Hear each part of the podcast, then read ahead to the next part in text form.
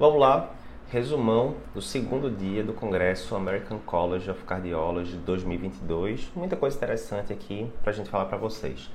O primeiro trabalho que eu separei foi o Pacman AMI, que basicamente viu o seguinte, né? aqui é bem o resumo da obra, certo? Se você quiser saber detalhes é, mais rebuscados dos trabalhos, a gente tem uns vídeos né, específicos de cada trabalho, a gente colocou no Instagram, no YouTube, enfim. Mas Pacman EMI, alirocumab, diminuiu o volume de placa aterosclerótica em pacientes pós-infarto que já estavam usando estatinas, né?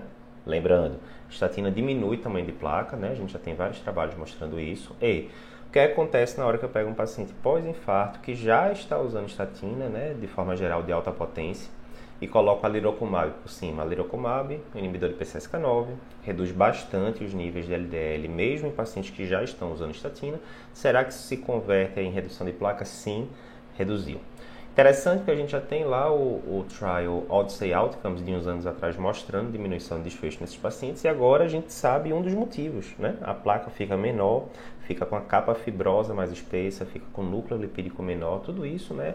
é o que a gente chama de estabilização da placa aterosclerótica, que é muito interessante, né? A gente discute tanto revascularização né, no paciente crônico, com DAC crônica, revascularização no paciente agudo tal. E a gente sabe que a revascularização, quer seja percutânea, quer seja cirúrgica, é, ela está ali atuando né, em regiões focais do vaso, etc. O interessante mesmo é quando a gente muda a fisiopatologia da doença. Né? O paciente tem placa aterosclerótica, consigo regredir a placa, pô, isso é show. Então, a gente já tinha muitos dados com estatinas, já tinha alguns dados com o do PCSK9, e aí vem mais um estudo mostrando isso. É, só um detalhe, esse estudo usou ultrassom intracoronário para poder ver o tamanho da placa. Então, muito interessante a gente atuando ali na gênese da aterosclerose. Estudo interessante. Ah, segundo estudo que a gente separou aqui para vocês, o Meteoric, né? Que avaliou uma droga chamada Omecantive Mecarbil. Jesus, eu não sei porque que o pessoal inventa os nomes tão ruins de medicações novas. Mas veio, ontem a gente falou para vocês do Mavacantem, né, ou Mavacantem, como os americanos falam. O Mavacantem a gente usa em pacientes com miocardiopatia hipertrófica e o objetivo dele é diminuir a, a, miosina, a força da a interação da miosina com, com a actina, né? É o inibidor de miosina, resumindo. Então ele vai diminuir a contração no músculo que está contraindo demais, entre aspas, que seria o paciente com miocardiopatia hipertrófica. O omecantive é meio que o contrário. Você pega um, paciente, um músculo que está contraindo de menos, né, que é um paciente com IC fracionalização reduzida, por exemplo, e você dá esse daí que é como se fosse um ativador de miosina. Então o músculo cardíaco contrairia melhor. Beleza, o que é que esse estudo meteórico é, tentou ver, né? Ele tentou ver se ao usar essa medicação nova em pacientes com encefalocefalação reduzida, esses pacientes iam ter uma capacidade né, funcional ali durante o esforço físico maior do que os pacientes que não usassem. E não teve diferença. Interessante que a gente tinha coberto já um tempo atrás o estudo Galactic, que é um estudo bem maior, usando essa mesma medicação. E nesse estudo mostrou-se um discreto benefício clínico com a medicação. Não às custas de diminuição de mortalidade, mas às custas de basicamente né, internação, por IC, coisas do tipo.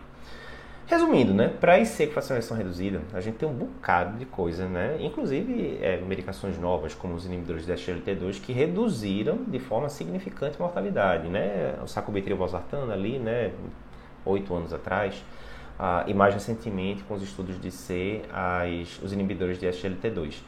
Resumindo, né, o Omecantive não, não teve um efeito similar, né, infelizmente. Então é uma droga que vai ficar ali relegada para um terceiro plano, né, a princípio. Talvez aquele paciente ali que está com ah, muito sintoma, com IC refratária, usando várias medicações, você quer melhorar um pouco o sintoma do paciente, quer talvez diminuir a internação, coisas do tipo.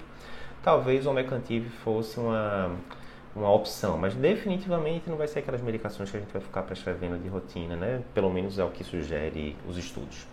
O terceiro estudo que a gente separou aqui para vocês, o estudo IVVE, AIV talvez, né? Enfim, a, a pronúncia, é, avaliando vacina para influenza em pacientes com insuficiência cardíaca. Então eles pegaram pacientes né, de, outro, de outros continentes, Ásia, África, é, onde eles podiam randomizar os pacientes IC para receber ou não vacina para influenza, porque né, em alguns lugares como aqui no Brasil, o paciente que tem cardiopatia deve receber vacina para influenza, então ficaria até complicado de randomizar. Mas aí foram para outros lugares que dava para randomizar, pacientes com IC, com vários espectros de fração de ação, fração de ação preservada, fração de ação levemente reduzida, fração de ação né, francamente reduzida.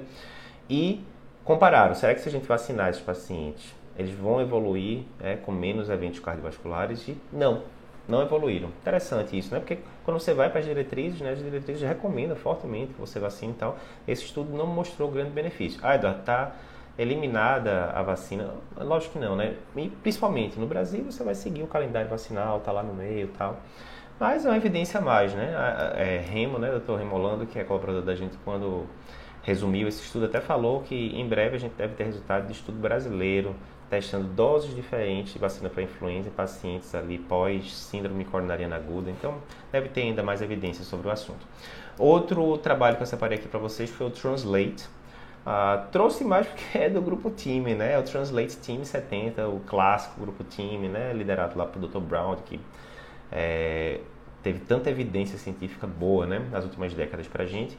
Então, o Translate foi o seguinte: ele tentou, é, testou uma nova droga chamada Vupanorsen, meu Deus, é, eu não sei porque o pessoal gosta desses nomes complicados de medicações novas, só para dificultar a vida da gente, né? Vupanorsen. Então, como é que era? Era um paciente né, de risco cardiovascular aumentado que tinham níveis de colesterol não HDL acima de 100, apesar de estar usando estatina, e ele jogava essa medicação nova por cima para ver né, se diminuía mais o colesterol. E diminuiu, dependendo da dose, foram testadas várias doses diferentes, né, o estudo de fase 2, é, diminui ali de 22 a 27, 28% de níveis de colesterol no HDL. A grande pergunta é, será que isso vai trazer redução de desfecho clínico? Não dá para saber, não era o objetivo do trabalho, né? A gente vai ter que esperar estudos futuros. Mas é interessante que o mecanismo de redução do colesterol no HDL é através da inibição da produção da proteína chamada angiopoietin-like 3, né? É uma proteína específica lá. Então, mais uma medicação com mecanismo de ação diferente em relação a lípidos, né? Sempre interessante saber. E por fim, o quinto trabalho que eu trouxe aqui para vocês é o Trial Diamond. Vê, quem nunca teve isso? Está lá com o paciente com infecção de ação reduzida no, no consultório. E a gente sabe que tem que usar um bocado de medicação que sobe potássio potencialmente, né? IECA, ou BRA ou sacubitril valsartana. Geralmente associada ali com espirona, né? Nos pacientes fração de injeção abaixo de 40% sintomáticos. Todas essas medicações podem subir potássio. Aí a bronca, você está lá com o paciente usando, digamos, basicão, IECA, espirona, beta-block. Aí fez um potássio de 6, 6.2. Aí você chega lá, às vezes o paciente está internado, você prescreve medicações para baixar o potássio, reduz a dose do IECA, espirona, até suspende ali durante uns dias e tal, beleza. Aí tal, não sei o que, tenta de novo, aí sobe de novo o potássio, você fica com medo. E aí muitas vezes você não otimiza a dose desses inibidores do sistema renina-angiotensina. Qual o problema? A gente sempre fala essa analogia, né? Dose importa. Então, vejam, a insequestração reduzida tem um prognóstico pior do que muito câncer, né? Ou seja, a importância dessas medicações que diminuem muito a mortalidade, né, seria análogo a um quimioterápico. Do mesmo jeito que você não chega com a paciente com câncer de mama e fala, olha, está tendo muito náusea, vômito, vamos usar só aqui metade ou um quarto da dose do quimioterápico. Não, né? Porque a gente sabe que isso vai comprometer o resultado do tratamento com insequestração reduzida é mais ou menos a mesma coisa, né? A gente sabe que se a gente usa subdose das medicações, ah, enalapril era para fazer 20 doses em 12, eu estou usando só 2,5 de dose em 12. Isso vai ter repercussão, né, em, em relação à diminuição de desfecho.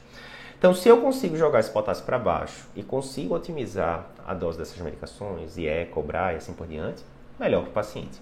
Como fazer isso? Você pode dar medicações via oral, é, né, porque tem que ser uso crônico, que vão diminuir potássio. E aí a medicação estudada nesse trabalho aqui foi o patiromer, né?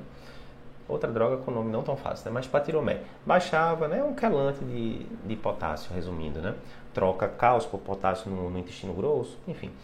Ah, e o que é que se viu, né? Em pacientes com IC, que já tinham histórico de hipercalemia prévia, ou estavam com potássio acima de 5 e tal, colocou essa medicação em cima e, de fato, controlou, era esperado, controlou melhor os níveis de potássio e uma proporção maior dos pacientes conseguiram atingir doses-alvo né, da, das medicações de inibição do sistema renina, angiotensina, aldosterona. Então, assim, trabalho simples, né, nada do outro mundo, mas com relevância ali no dia a dia, né, para medicações que a gente pode usar para otimizar o tratamento do paciente da gente. Então é isso. Diz está gostando aqui da cobertura. Teve muita novidade ali no primeiro dia também. E segunda-feira a gente continua com a cobertura. Também tem muito try interessante para sair aí na segunda-feira, terceiro e último dia do congresso do American College 2022. É isso.